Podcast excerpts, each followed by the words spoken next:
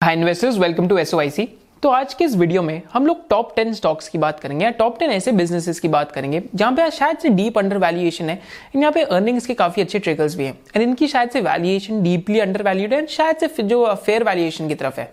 But इस video को start करने से पहले एक मैं आपको एक बहुत इंटरेस्टिंग आपके साथ ऑब्जर्वेशन शेयर करना चाहूँगा। तो रिसेंटली मैं इंटरव्यू देख रहा था मिस्टर कैनेथ अंद्रादे का। अगर आप मिस्टर कैनेथ अंद्रादे को नहीं जानते तो is considered to be the father of deep cyclical value investing in India माने डीप वैल्यू इन्वेस्टिंग इंडिया जो डीप जो डीप वैल्यू इन्वेस्टिंग है, उसके इंडिया में फादर माने जाते हैं। एंड एक्चुअली में जो इनका वैल्यूएशन का तरीका है इनके जो इंटरव्यूज़ है, मैं कभी भी मिस नहीं करता। तो रिसेंटली एक इंटरव्यू में इन्होंने एक ऐसी बात बोली जो मेरे को काफ़ी इंटरेस्टिंग लगी। उस बात का क्या मतलब था कि valuation gives me protection of capital वापस रिपीट करता हूँ।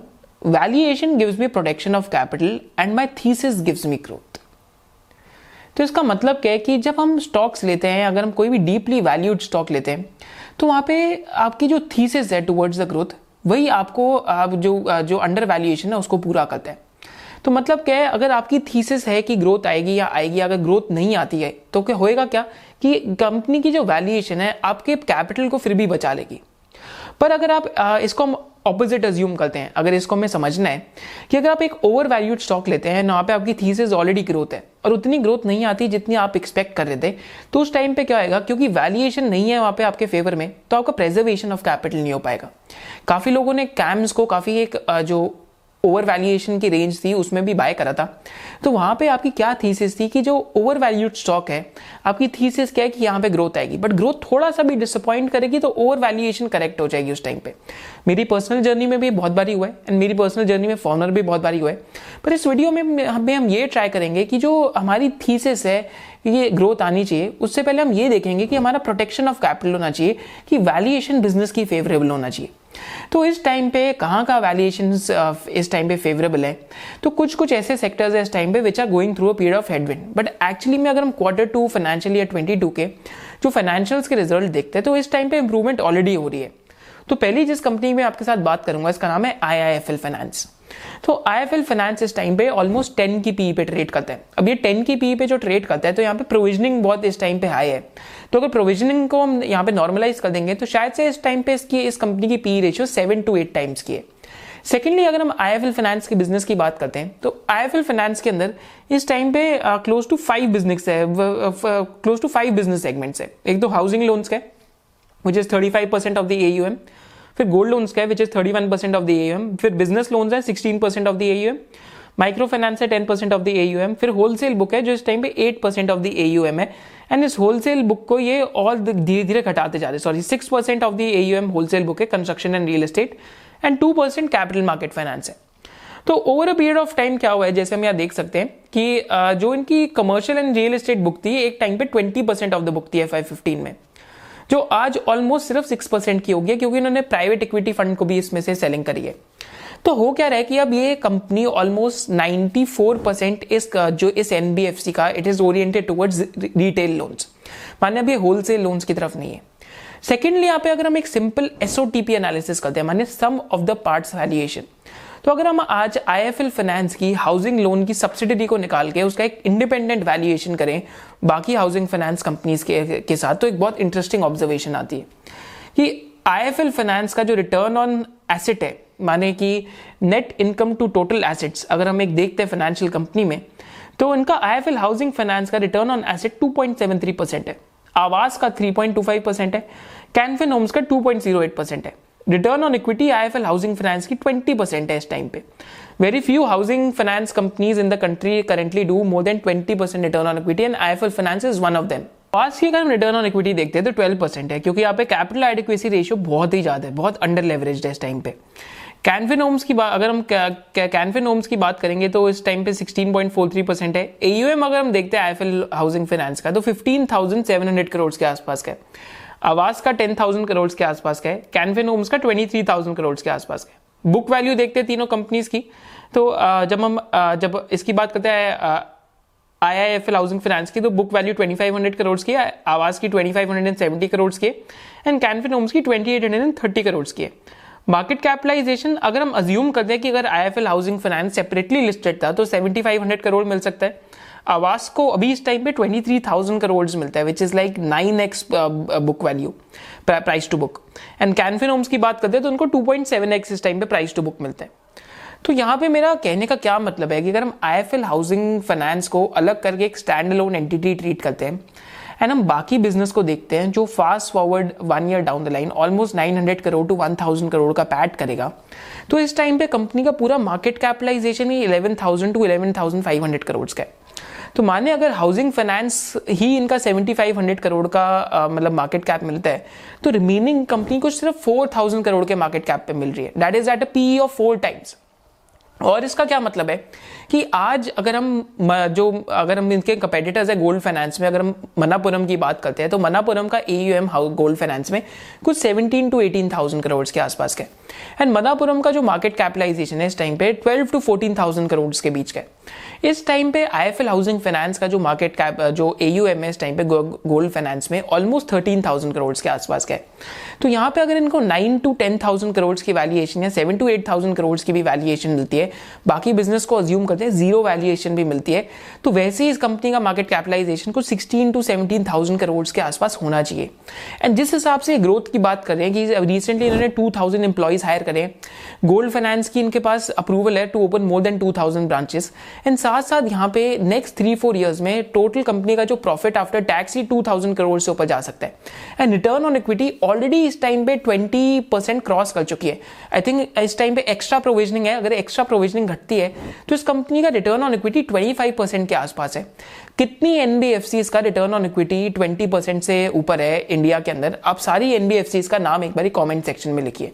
This will tell you about the under valuation of the company and यहाँ पे ट्रिगर्स भी है कि ग्रोथ भी यहाँ पे बहुत सॉलिड आ सकती है लिंक टू अगर हम आई की बात करते हैं तो सेकेंड कंपनी जो हमारे पास आती है डेट इज़ इक्विटास होल्डिंग्स तो आप हमारी जो इक्विटा स्मॉल फाइनेंस बैंक की वीडियो है चैनल पे, वो भी चेक कर सकते हैं, जिसमें मैं आपको ये बताया आज भी ये बहुत बड़ा मिसकनसेप्शन है। आई थिंक वो वीडियो आए थ्री फोर मंथ्स हो चुके हैं। आज भी किसी से भी बात करो तो कहते हैं Equitas small finance bank micro finance institution है। बट एक्चुअली में माइक्रो फाइनेंस इंस्टीट्यूशन नहीं है। Micro finance less than fourteen percent of the loan book है। बाकी पूरी loan book almost secured loans की है। More than eighty percent loan secured loans है। एंड साथ साथ यहाँ पे ब्रिज टू आर की बात करूँ या ब्रिज टू आरओए की बात करूँ तो यहाँ पे almost 18 percent return on equity next 18 months के अंदर आई जाना चाहिए। अगर बहुत सिवियर कोविड की वेव थ्री नहीं आती तो यहाँ पे 18 परसेंट रिटर्न ऑन इक्विटी आई जाना चाहिए। एंड फाइनेंशियल्स के अंदर अगर 15 परसेंट से ज़्यादा रिटर्न ऑन इक्विटी आ जाए so that is one of the indication की शायद से कंपनी के अंदर री रेटिंग हो सकती है। तो वैल्यूएशन को फेवर में लाने का मतलब क्या होता है कि आप शायद से you are betting on optionalities कि अगर वैल्यूएशन आपके फेवर के अंदर काम कर गई तो ऑप्शनैलिटी में क्या आएगा कि आपको अर्निंग्स ग्रोथ तो मिलेगी कंपनी में साथ साथ आपको कंपनी में पी री रेटिंग भी मिल जाती है। फाइनेंशियल्स में सीक्रेट मंत्रा क्या है? फाइनेंशियल्स के अंदर अगर आप टर्न अराउंड स्पॉट करें ऐसी कंपनीज़ देख रहे हो। Next twelve to eighteen months का आपको आर e का डायरेक्शनल बहुत बहुत क्लियर होना चाहिए।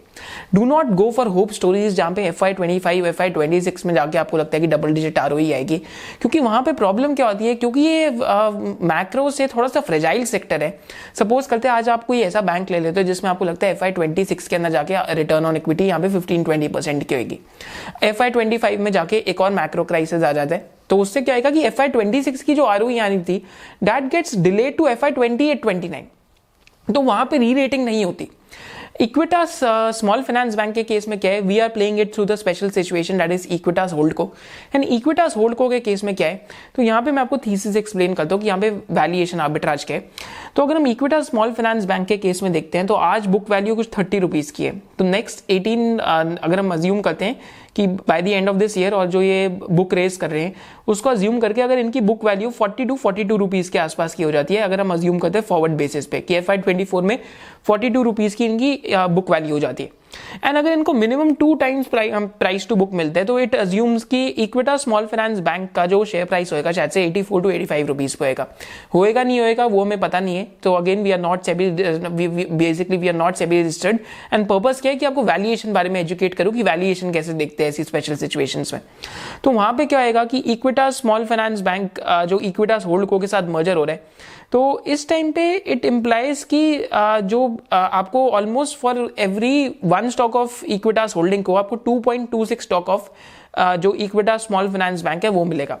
तो इट अज्यूम्स कि इक्विटास होल्ड को का अगर जो जो वैल्यूएशन का गैप है डिस्काउंट अगर एकदम मर्ज हो जाता है तो होल्ड को का डिस्काउंट इस टाइम पे one hundred and fifteen rupees पे one hundred and sixteen rupees पे fifty fifty to fifty one percent के आसपास का एंड एक्चुअली में यहाँ पे जो अपसाइड हो सकती है, शायद से सेवेंटी टू एट्टी परसेंट की अपसाइड भी हो सकती है। Again this is something which is dependent upon the की इक्विटास होल्ड को का जो रिवर्स मजर है, कब पूरा आएगा बट हम ऐसी सिचुएशंस में, जब हमें वैल्यूएशन देखती होती है, हम ऐसे देखते हैं कि आर्बिट्राज कितने सेकेंडली यहाँ पे एक मर्जर की अपॉर्चुनिटी क्या आ रही है? एपी अपोलो ट्राइकॉट की एंड एपीएल अपोलो की। बीच में तो शायद से बहुत ज़्यादा लुक्रेटिव हो गया था क्योंकि अपोलो ट्राइकॉट का भी जो शेयर प्राइस है 800 पे ऑलमोस्ट आ गया था। वेराज एपीएल अपोलो का share price nine sixty nine fifty में था तो 20 परसेंट का आर्बिट्राज हो गया था। तो रिसेंटली यहाँ पे एक मीटिंग भी कन्वीन हुई है and quarter one of F I twenty three तक इन दोनों कंपनीज़ का जो मर्जर है कंप्लीट हो जाना चाहिए अब इस मर्जर का क्या मतलब है कि अगर आपके पास एक शेयर अपोलो ट्राइकॉट का है, जो शायद से आज पे eight forty eight fifty rupees का चल रहा है एंड अगर आपके पास एक शेयर एपीएल अपोलो का है, जो शायद से nine forty nine sixty rupees का चल रहा है तो आपका एक शेयर जो अपोलो ट्राइकॉट का है that will become one stock of APL Apollo but यहाँ पे इंटरेस्टिंग क्या रहेगा, अगर ये मर्जर आर्बिट्राज की अपॉर्चुनिटी अगर कुछ भी खराब रिज़ल्ट आते हैं कंपनी के तो फिफ्टीन ट्वेंटी परसेंट चले जाए then it makes sense five ten percent के लिए in my view it does not make sense क्योंकि लिस्टिंग में भी थोड़ा टाइम लग जाता है। So these are some of the special situation opportunities that there in the market इसके बाद अगर हम फाइनेंशियल सेक्टर के अंदर बात करते हैं तो एक और इंटरेस्टिंग अपॉर्चुनिटी क्या है? आईसीआईसीआई बैंक तो आप हमारी आईसीआईसीआई बैंक की भी वीडियो देख सकते हैं। आईसीआईसीआई बैंक के केस में consistently ICICI bank H bank को ऑपरेटिंग प्रॉफिट ग्रोथ के अंदर and net interest income growth के अंदर आउट परफॉर्म कर रहा है। जब से जब से आईसीआईसीआई बैंक के जो न्यू एमडी है, वो आए हैं। राइट एंड यहाँ पे इंटरेस्टिंग क्या चल रहा है कि आईसीआईसीआई बैंक का जो वैल्यूएशन आप बेटर आ जाए as compared to H D F C bank आज भी thirty to thirty five percent के डिस्काउंट के आसपास है। वेयर आईसीआईसीआई बैंक का अगर हम आर ओ ए ट्री देखते हैं तो आर ओ ए ट्री के अकॉर्डिंग अगर आप हमारे आर ओ ए ट्री सीखना चाहते हैं तो आईसीआईसीआई बैंक की वीडियो में हमने बहुत डिटेल में सिखाया है। तो return on average equity employed of ICICI bank कुछ अगर 16 परसेंट का आ जाता है एफ़ ट्वेंटी फोर में तो I don't see why the valuation arbitrage between H D F C bank and ICICI bank should persist but एक चीज़ आपको याद रखनी पड़ेगी क्योंकि आईसीआईसीआई बैंक का बेस ऑलरेडी बहुत ज़्यादा है चार से पाँच लाख करोड़ का मार्केट कैप है। तो शायद से यहाँ पे कंपाउंडिंग रिटर्न ही हो फोर्टीन फिफ्टीन सिक्सटीन परसेंट की शायद से एक्सपोनेंशियल रिटर्न ना हो क्योंकि बेस साइज़ इस, इस टाइम पे काफ़ी ज़्यादा है। तो ये तो हमारे जो फाइनेंशियल यूनिवर्स था, उसके अंदर आइडियाज़ थे। अब हम आते हैं towards the chemical universe and chemical universe में जब भी मैं बात करता हूँ तो आपने हमारी वीडियो भी देखी होगी दीपक नाइट्राइट की चैनल पे। ऑलमोस्ट फोर्टीन मंथ्स अगो आई थी। तो दीपक नाइट्राइट के अंदर आज एक बहुत इंटरेस्टिंग चीज़ है। इस वजह से मैं सबको कहता हूँ एनुअल रिपोर्ट्स आपको पढ़ी लेनी चाहिए। तो यहाँ पे अगर हम दीपक नाइट्राइट की 2016 की एनुअल रिपोर्ट पढ़ते हैं तो 2016 की एनुअल रिपोर्ट ने इन्होंने हमें क्या बताया था कि जब हम फिनॉल और एसेटोन का प्लांट लगाएँगे तो इनिशियली जो बल्क कमोडिटी एलिमेंट है यहाँ जो बल्क केमिकल है it will act like that तो ये इम्पोर्ट सब्सटीट्यूट करेगा। But over a period of time क्या होएगा फिनॉल के केस में कि we'll be entering solvents for pharmaceutical industry for the paint industry for the ink industry माने डाउन स्ट्रीम सॉल्वेंट्स के अंदर जाएँगे। अगर रिसेंटली आप दीपक नाइट्राइट का केपेक्स अनाउंसमेंट देखते हैं तो दीपक नाइट्राइट ने 700 करोड़ का जो केपेक्स अनाउंसमेंट करा है दैट इज़ फॉर सॉल्वेंट्स 400 का करोड़ का जो केपेक्स अनाउंस करा है, वो भी अगेन डाउन स्ट्रीम के लिए तो माने 1100 करोड़ का ऑलमोस्ट ऐसा केपेक्स है। जो एक इसमें से I think two three fifty to four hundred crore का केपेक्स दीपक नाइट्राइट में 700 करोड़ का केपेक्स दीपक फिनोलिक्स के अंदर है। उसके बाद जो 250 टू 300 करोड़ का केपेक्स जो आईपीए की फैसिलिटी है उसके अंदर है, जो सैनिटाइजर्स में यूज़ होता है। इसके साथ साथ दीपक नाइट्राइट इस टाइम पे 2000 करोड़ का क्यू आई पी कर रहा है। अभी 2000 करोड़ का जो क्यू आई पी कर रहा है again this could be for a mammoth capex क्योंकि दीपक नाइट्राइट ने पास्ट में भी ऐसी बेट्स लिए बहुत ज़्यादा मैमथ पर यहाँ पे और भी क्या हो सकता है कि शायद से कंपनी कोई एक्विजिशन भी कर सकती है। But again Deepak Nitrite is very well place to take benefits of the chemical tailwinds chemical tailwinds की आपके साथ बार बार भी बात करी है मैंने कि चाइना और इंडिया का हम यहाँ पे कंपैरिजन देखते हैं तो इंडिया का नेट एक्सपोर्ट्स केमिकल्स का चाइना से ज़्यादा फास्ट पेस पे ग्रो कर रहे हैं। अगर चार पाँच परसेंट मार्केट शेयर भी इंडिया की केमिकल इंडस्ट्री ने ले लिया चाइना से तो इंडिया की केमिकल इंडस्ट्री बहुत बड़ी हो जाएगी साइज़ में। तो दीपक नाइट्राइट के केस में next leg of the journey या second third fourth leg of the journey seems to be very very clear अब दीपक नाइट्राइट के साथ साथ आइडली तो मैं आपके साथ नवीन फ्लोरिन और जो नियोजन केमिकल्स है, उसकी बात करता पर यहाँ पे हुआ क्या कि over a period of time starting valuation काफ़ी ज़्यादा एक्सपेंसिव हो गई हैं। जब मैंने एक्चुअली uh, में वेबिनार करा वेबिनार करा था नियोजन केमिकल्स का उस टाइम पे स्टार्टिंग वैल्यूएशन इस कंपनी की ऑलमोस्ट 50 टू 55 टाइम्स पी पे था। एंड आज तक मैंने इतना महँगा स्टॉक नहीं लिया था। This was the first stock which I bought at 50 55 times earnings वहाँ से भी इसकी प्राइस टू अर्निंग्स कुछ 125 120 के आसपास चलेगी क्योंकि शायद से कंपनी के अंदर और भी ज़्यादा फास्ट ग्रोथ आ सकती है। But this these things usually end up happening तो यहाँ पे हमारे पास एक और इंटरेस्टिंग बिज़नेस uh, क्या हो सकता है जो आप देख सकते हैं that is Privi speciality chemicals क्योंकि प्रीवी स्पेशलिटी केमिकल्स के अंदर भी इस टाइम पे बहुत केपेक्स हो रहा है। एंड प्रीवी स्पेशलिटी केमिकल्स के अंदर एक बहुत क्या इंटरेस्टिंग चीज़ है। प्रीवी एक ऐसी कंपनी है केमिकल स्पेस के अंदर जिसमें मैंने one of the deepest moat देखे डीपेस्ट मोड के कि जो आप फ्रेग्रेंस एंड फ्लेवर केमिकल्स हैं जो अरोमा केमिकल्स है आप ये एक्चुअली दो चीज़ों से प्रोड्यूस कर सकते हैं। एक तो आप प्रोड्यूस कर सकते हैं थ्रू गम टर्पेंटाइन ऑयल से एंड सेकेंड आप कर सकते हैं क्रूड सल्फेट टर्पेंटाइन से। तो गम टर्पेंटाइन ऑयल के अंदर क्या प्रॉब्लम है कि ये सारा चाइना से इंपोर्ट होता है एंड यहाँ पे बहुत ज़्यादा प्राइसिंग वॉलिटिलिटी रहती है। वैसे जब हम CST की बात करते हैं क्रूड सल्फेट टर्पनटाइन की तो जो पेपर मिल्स होती है, उनके बाद वहाँ से जो पल्प बच जाता है, उसमें से जो CST है, वो प्रिवी खरीद के लाता है। And Privi has the first right to refusal कि जितनी भी पेपर मिल्स है, उनसे, उनके पास फ़र्स्ट राइट टू रिफ्यूजल है कि हम ही ये प्रोडक्ट लेंगे। अगर हम नहीं लेते, उसके बाद कोई और लेगा। एंड प्रिवी ने ओवर द ईयर्स यहाँ पे रिफाइनरी लगा के सल्फ़र को सेपरेट करने का प्रोसेस सीख लिया, क्योंकि sulphur smells foul in nature तो ऐसा chemical company I think Asia region में Privi is the only one which has this process अब यहाँ पे बहुत टाइम से क्या मिसिंग था? ग्रोथ तो जब ग्रोथ जिक्स पूरा होता है, तभी वैल्यूएशन मिलनी चालू होती है। तो वैल्यूएशन जब ज़्यादा मिलती है तो होना क्या चाहिए कि अर्निंग्स ग्रोथ भी बहुत ज़्यादा होनी चाहिए। अगर अर्निंग्स ग्रोथ बहुत ज़्यादा नहीं है तो शायद से बहुत लंबे समय के लिए होनी चाहिए बट बहुत लंबे समय के लिए फिर वहाँ पे जो आपका रेट ऑफ़ रिटर्न बनता है, वो शायद से कम हो जाता है। तो प्रीवी के केस में क्या हो सकता है कि नेक्स्ट थ्री फोर ईयर्स में forty to forty five percent compounded annual growth rate आ सकती है अर्निंग्स में by looking at their capex plan क्योंकि सी वे को यूज़ करके अब ये जो डिफरेंट टाइप्स ऑफ़ केमिकल्स हैं जो वैल्यू चेंज है, जिसमें आज तक ये नहीं थे तो जैसे हम बात करते हैं कैम्फॉर की, अब कैम्फॉर की बात करते हैं मेंथॉल की बात करते हैं उसके साथ साथ जो उसके वेस्ट प्रोडक्ट्स है, उससे भी नए नए प्रोडक्ट्स बना रहे हैं। तो अभी तक इन मार्केट्स में नहीं थे एंड इन मार्केट्स का साइज़ और अपॉर्चुनिटी और भी ज़्यादा है। तो क्योंकि ऑलरेडी इनके पास सप्लाई साइड पे एक एडवांटेज है तो it make sense to finally enter these markets तो प्रीवी के अंदर तो ये स्टोरी है and I think next three four years में this will be one of the fastest growing chemical companies along with Navin Fluorine and along with Neogen Chemicals so just as a full disclosure we do own Neogen Chemicals and Navin Fluorine and आज शायद मैं इनकी valuation के साथ comfortable नहीं हूँ। But previous speciality is also one of the chemical companies जिसमें एक बहुत ज़्यादा डीप मोटा जो मैं अच्छा जो मैं ठीक लगता है। इसके बाद जो हम कंपनी की बात करेंगे, अब हम एक ही दम डिफरेंट सेक्टर में जाते हैं। इस सेक्टर का क्या नाम है? तो हम हॉस्पिटल सेक्टर की बात करेंगे। तो हॉस्पिटल सेक्टर में आज एक ऐसी कंपनी है, जिसका 23 to 25 percent return on equity है। एंड इस कंपनी की मैं आपके साथ आज बात नहीं करूँगा, क्योंकि इस कंपनी का जो डिटेल डीप डाइव है, हम लोग ट्वेंटी जनवरी को कर रहे हैं। एंड इस uh, इस हॉस्पिटल वेबिनार के अंदर हम सिर्फ़ इस कंपनी की बात नहीं करेंगे। हम टोटल में हॉस्पिटल्स में जो लिस्टेड स्पेस है पूरे के पूरे को एनालाइज करेंगे कि हॉस्पिटल स्पेस को एनालाइज कैसे करना है। कि अगर एक कंपनी का मार्जिन इतना है तो इस ये कंपनी में इतना मार्जिन क्यों आ रहा है ये कंपनी क्या खास कर रही है। अगर हम यहाँ पे डिफरेंट डिफरेंट कंपनीज़ की किम्स का एनालाइज करेंगे, जो जो उसका अपोलो को एनालिसिस करेंगे एस्टर डीएम हेल्थ केयर का करेंगे हेल्थ केयर ग्लोबल का करेंगे, जो एनएच करके कार्डियक हॉस्पिटल उसका करेंगे एंड फाइनली जो मैक्स हॉस्पिटल है, इसका करेंगे. एंड साथ साथ हम ये देखेंगे कि हॉस्पिटल्स में वैल्यूएशन एक्चुअली में क्या मूव करता है एंड यहाँ पे ऐसे three deeply undervalued hospitals कौन से हैं? इसमें से एक हॉस्पिटल ऐसा है जो आज 23 to 25 percent incremental return on equity कर रहे हैं। यहाँ पे मार्जिन एक्सपेंशन के बहुत स्ट्रॉन्ग लीवर्स हैं।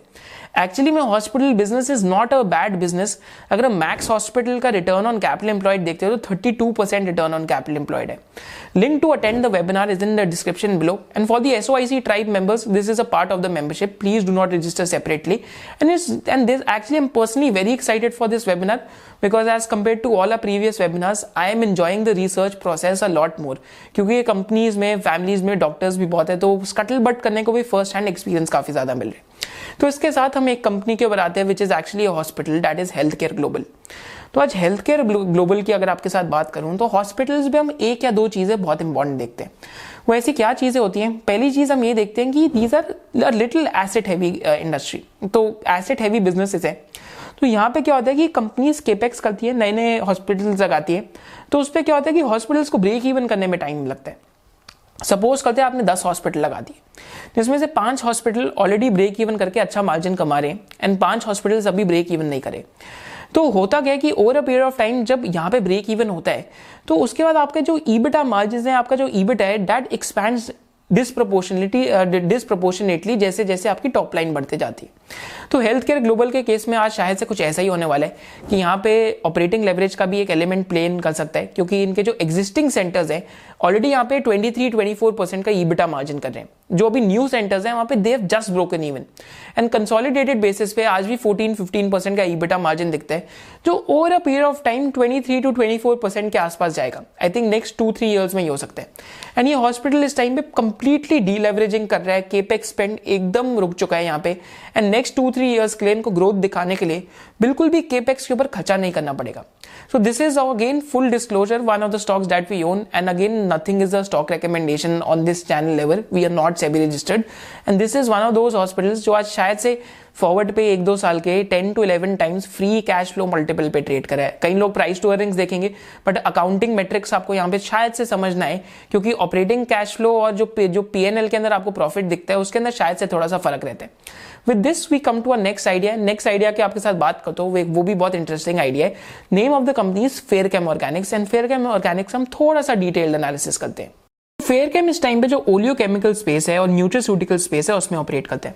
तो oleo chemical are consider to be greener chemistry क्योंकि जो भी सोयाबीन ऑयल हो गया यहाँ पे जो आ, उसके बाद जो सनफ्लावर ऑयल हो गया, इन सब के जो भी, जितने भी वेजिटेबल ऑयल्स होते हैं, उसके थ्रू बनते हैं। And oleo chemical is actually considered to be a key feedstock तो दो टाइप के फ़ीड स्टॉक होते हैं तो पेट्रोकेमिकल्स और oleo chemicals and oleo chemicals are considered to be a part of greener chemistry तो यहाँ पे यहाँ पे इनकी दो वैल्यू चेन है। एक तो ओलियो केमिकल्स की और एक न्यूट्रिस्यूटिकल्स की। तो जब हम ओलियो केमिकल्स की वैल्यू चेन देखते हैं यहाँ पे तो ओलियो केमिकल का key raw material that is acid oil and acid oil से के प्री ट्रीटमेंट के बाद यहाँ पे चार प्रोडक्ट्स बनते हैं। That is glycerine second is linoleic acid third is crude dimer acid and fourth is monomer acid monomer acid crude dimer palmitic acid and and जो जो ग्लाइसरीन है, इससे इनका यूसेज है एमाइंस के अंदर सोप्स के अंदर इंक्स के अंदर एंड पेंट्स के अंदर। तो यहाँ पे आपको क्या चीज़ समझनी ज़रूरी है कि यहाँ पे इनके one of the key customers is Asian Paints and ये बिज़नेस इनका 97 परसेंट ऑफ़ द रेवेन्यूज है। न्यूट्रोसूटिकल बिज़नेस में मैं इतना ध्यान नहीं दूँगा शायद से, क्योंकि आज सिर्फ़ three percent of the revenues है। And that business is highly volatile वहाँ पे सिक्लिकलिटी कुछ ज़्यादा ही रहती है। तो that is not a part of the thesis for me at least तो यहाँ पे जो एशियन पेंट्स को एक ये प्रोडक्ट सप्लाई करते हैं तो यहाँ पे मैंने बहुत स्कटल बट करा था। स्कटल बट करने के बाद मेरे को क्या पता लगा कि एक चीज़ आपको इस कंपनी के अंदर यूनिक देखनी पड़ेगी। Compare the cash conversion days or the working capital days or the trade receivable days of Fairchem Organics with the other chemical companies. तो आपको पता लगेगा, शायद से इनके जो ट्रेड रिसीवेबल डेज़ है that are lowest in the industry ऐसा क्यों है? One of the reason is कि एक जो ये प्रोडक्ट बनाते हैं, जो एशियन पेंट्स भी यूज़ करते हैं तो इन एसिड्स के अंदर यहाँ पे प्रॉब्लम क्या है कि इंडिया में एशियन पेंट्स इनकी सारी कैपेसिटी अपने पास रखते हैं। तो बाकी जो पेंट्स कंपनीज़ हैं उनको इस एसिड को इंपोर्ट करना पड़ता है। जिस वजह से कभी कभी उनको बहुत डिफिकल्टीज होती है इसकी सप्लाईज ढूँढने में। तो इन्होंने क्या करा है after the de demerger with Privi speciality तो यहाँ पे इस कंपनी में अब कैपेसिटी एक्सपेंशन हो रहा है। एंड किस टाइप का कैपेसिटी एक्सपेंशन हो रहा है यहाँ पे डी बॉटल नेकिंग हो रही है। कि छोटे से कैपेसिटी एक्सपेंशन से आपका कैपेसिटी बहुत बढ़ जाता है। तो यहाँ पे अगर आप चेक करते हैं कि इनका रॉ मटेरियल प्रोसेसिंग का जो कैपेसिटी है 2020 में 60,000 टन पर एनम का था। जो आज छोटे से कैपेसिटी के केपेक्स के करने के बाद almost one lakh twenty thousand tonne per annum के आसपास हो जाएगा। एंड यहाँ पे क्या होता है कि debottlenecking is the highest return on capital employed capex in my view I think ये जो भी इंक्रीमेंटल केपेक्स हो रहा है इस टाइम पे सारा तो ये जो पेंट कंपनीज़ हैं एंड जहाँ पे इस प्रोडक्ट्स की शॉर्टेज आ रही है इस टाइम पे इन इन, इन जो, ये प्रोडक्ट्स है इनकी यहाँ पे बहुत ज़्यादा जो शॉर्टेज है उसकी यूसेज के लिए हो रहा है उसकी फुल जो फुलफिलमेंट है उसके लिए हो रहा है इस टाइम पे। एंड सेकेंडली यहाँ पे क्या रीजन हमें समझना है इस कंपनी के एंट्री बैरियर्स है इस बिज़नेस में? कि यहाँ पे प्रिवी की बात करते हैं तो ये सॉरी अगर हम फेयर कैम की बात करते हैं तो कम्पिटेटिव पोजिशनिंग वाइज ये लोग बोलते हैं कि ये कॉस्ट कम्पिटेटिव है।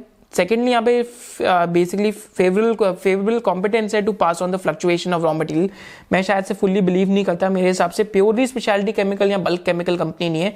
कहीं ये बीच में आता है, जो नीच केमिकल बनाते हैं, शायद से लैक ऑफ़ प्राइसिंग पावर है।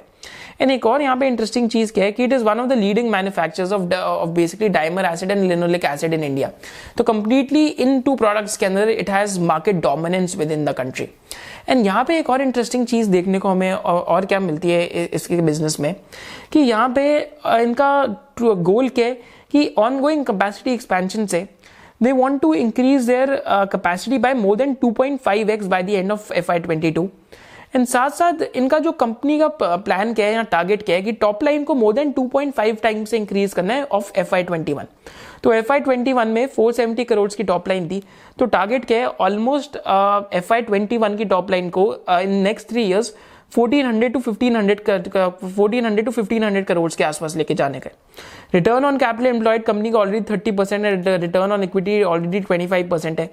एंड न्यूट्रिसूटिकल्स की मैं जान पूछ के बात नहीं कर रहा, क्योंकि मेरे हिसाब से nutraceutical three percent of the business है तो विटामिन ई की बात करूँ टोकोफी जो टोकोफिनॉल्स है, उसकी आपके साथ बात करूँ।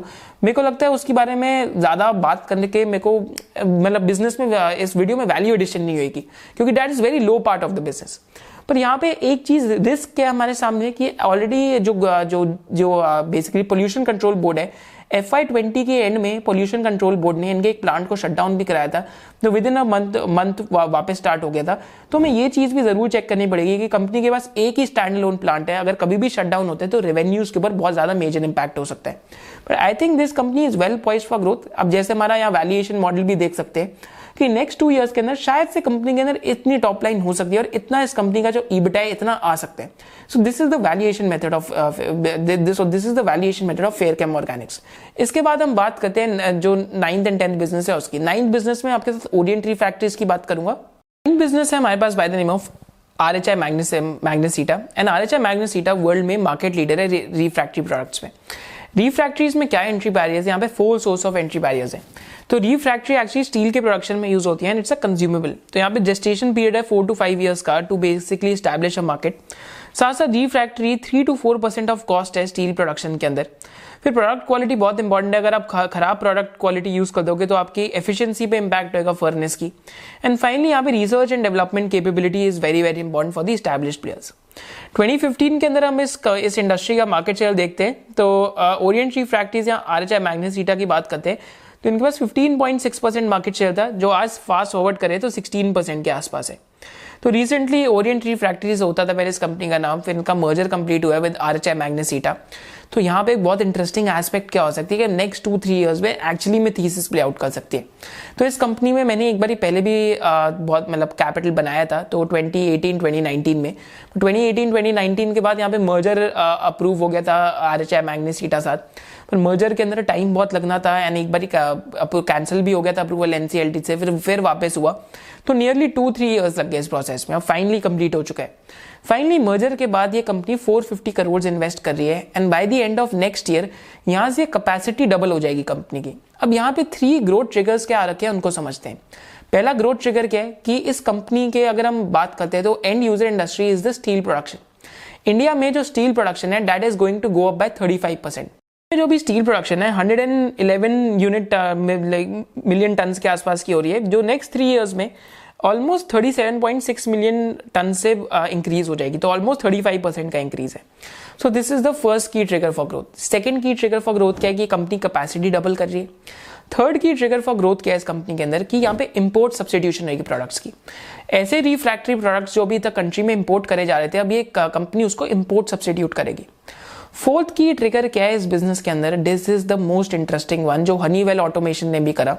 तो हनीवेल ऑटोमेशन के अगर आप रेवेन्यूज देखते हैं लंबे समय में तो हनीवेल ऑटोमेशन ने क्या करा कि हनीवेल ऑटोमेशन ने इंडिया को as a low cost export base use करा to export to Honeywell abroad and इससे क्या हुआ कि कंपनी का जो मल्टीपल है, वो भी बढ़ गया।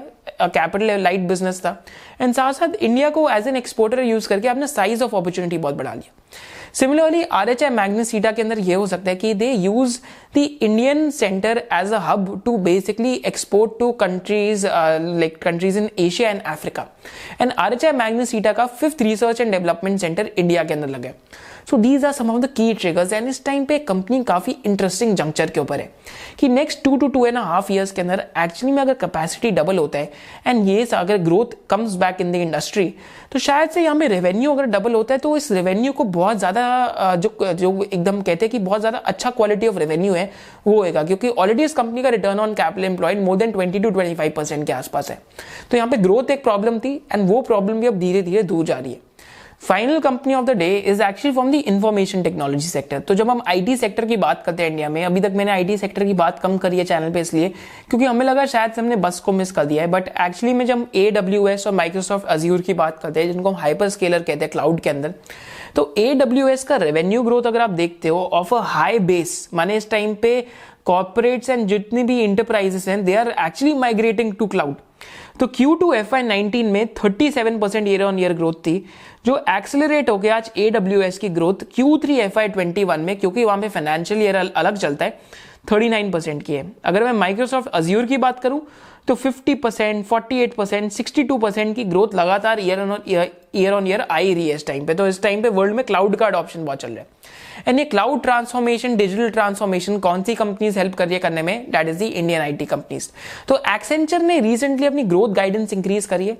सिमिलरली अब इंडियन आईटी इंडस्ट्री में हमें ऐसी कंपनीज़ देखनी है जो शायद से अपना मार्जिन सस्टेन कर जाए। या अगर मार्जिन सस्टेन नहीं भी कर पा रही तो वॉल्यूम ग्रोथ या फिर जो भी उनके कॉन्ट्रैक्ट्स में जितनी भी ग्रोथ आ रही है नए नए कॉन्ट्रैक्ट्स विन कर रहे हैं, वो शायद से ग्रोथ उनकी आउटवे कर जाए उनके कॉस्ट प्रेशर को। तो one of the safest best basically the safest bet in the IT industry जो मेरे को बार बार लगती है दैट इज़ टीसीएस क्योंकि टीसीएस ने ओवर द इयर्स अपने मार्जिन को कंट्रोल करे एंड यहाँ पे अट्रिशन भी बेयरली 11.5 परसेंट थी। माने कितने एम्प्लॉयज़ ने कंपनीज़ को छोड़ा। बाकी tier two tier three IT companies में देखेंगे तो 25 30 35 परसेंट तक की अट्रिशन भी है। माने वन थर्ड वर्कफोर्स आपकी छोड़ के चलेगी। टीसीएस में सिर्फ़ 11 परसेंट अट्रिशन रेट है। इस वजह से मार्जिन को कंट्रोल कर पा रहे हैं। अगर हम टीसीएस में कॉन्ट्रैक्ट विन्स देखते हैं तो 20 सो uh, 2017 से लेकर अगर हम 2021 तक जितने भी क्वार्टर्स के इनकी कॉन्ट्रैक्ट विन्स देखते हैं। तो हमें एक क्लियर ट्रेंड पता लगेगा कि कैसे इनकी contract wins are accelerating and साथ साथ अगर हम आईटी रेवेन्यू ग्रोथ देखते हैं विच इज़ एक्चुअली प्रिडिक्टेड तो 2022 में 17 परसेंट अगले साल भी 11 टू 12 परसेंट फिर 10 परसेंट के आसपास आएगी। नाने नेक्स्ट फोर फाइव ईयर्स में this industry will actually grow at 10 to 11 percent के आसपास। So TCS is the one is one company जो मेरे को आईटी में लगता है कि अगर आईटी में there is a no nothing investor जिसका सेक्टर ये डोमेन एक्सपर्टीज में नहीं है तो टीसीएस में क्योंकि मार्जिन वॉलिटिलिटी को आप कंट्रोल कर सकते हो एंड क्योंकि डिमांड साइड पे तो ग्रोथ आ ही रही है एंड एक और क्या इंटरेस्टिंग चीज़ है कि टीसीएस इस टाइम पे टीयर टू और टीयर थ्री आईटी से डिस्काउंट पे ट्रेड कर रहे हैं, जो लास्ट टेन ईयर्स में रेयरली बहुत कम बारी हुआ है। So again this seems to be at an interesting juncture so again nothing is meant as a recommendation only for education purpose and next two months में we promise you at S O I C कि जितने भी I T businesses हैं which are worth covering हम सारे I T businesses cover करेंगे। अभी तक चैनल पे हमने Birlasoft, Tata Elxsi happiest mind and सासा जो एल टी टी एस को ब्रीफली कवर करा था। इसके बाद अब हम चैनल पे नेक्स्ट संडे 11 एम मैस्टेक को कवर करेंगे फिर हम इंटेलेक्ट डिज़ाइन अरीना को भी कवर करेंगे एंड uh, उसके साथ साथ जो भी अगले और भी आईटी कंपनीज़ होंगी वर्थ कवरिंग लाइक एलटीआई तो उसको भी हम कवर करेंगे thank you so much for joining us. Hope to see you on the next Sunday at 11 am for the analysis of. And मेरे को कमेंट सेक्शन में ये भी आप ज़रूर बताना कि इन टॉप टेन बिज़नेस में से which business made the most sense to you कि इस बिज़नेस में वैल्यूएशन भी अच्छी है रिटर्न मेट्रिक्स भी अच्छे हैं एंड शायद से ग्रोथ भी इस बिज़नेस इस बिज़नेस के अंदर आ सकती है। Thank you so much for joining us hope to see in the next session of S Jai Hind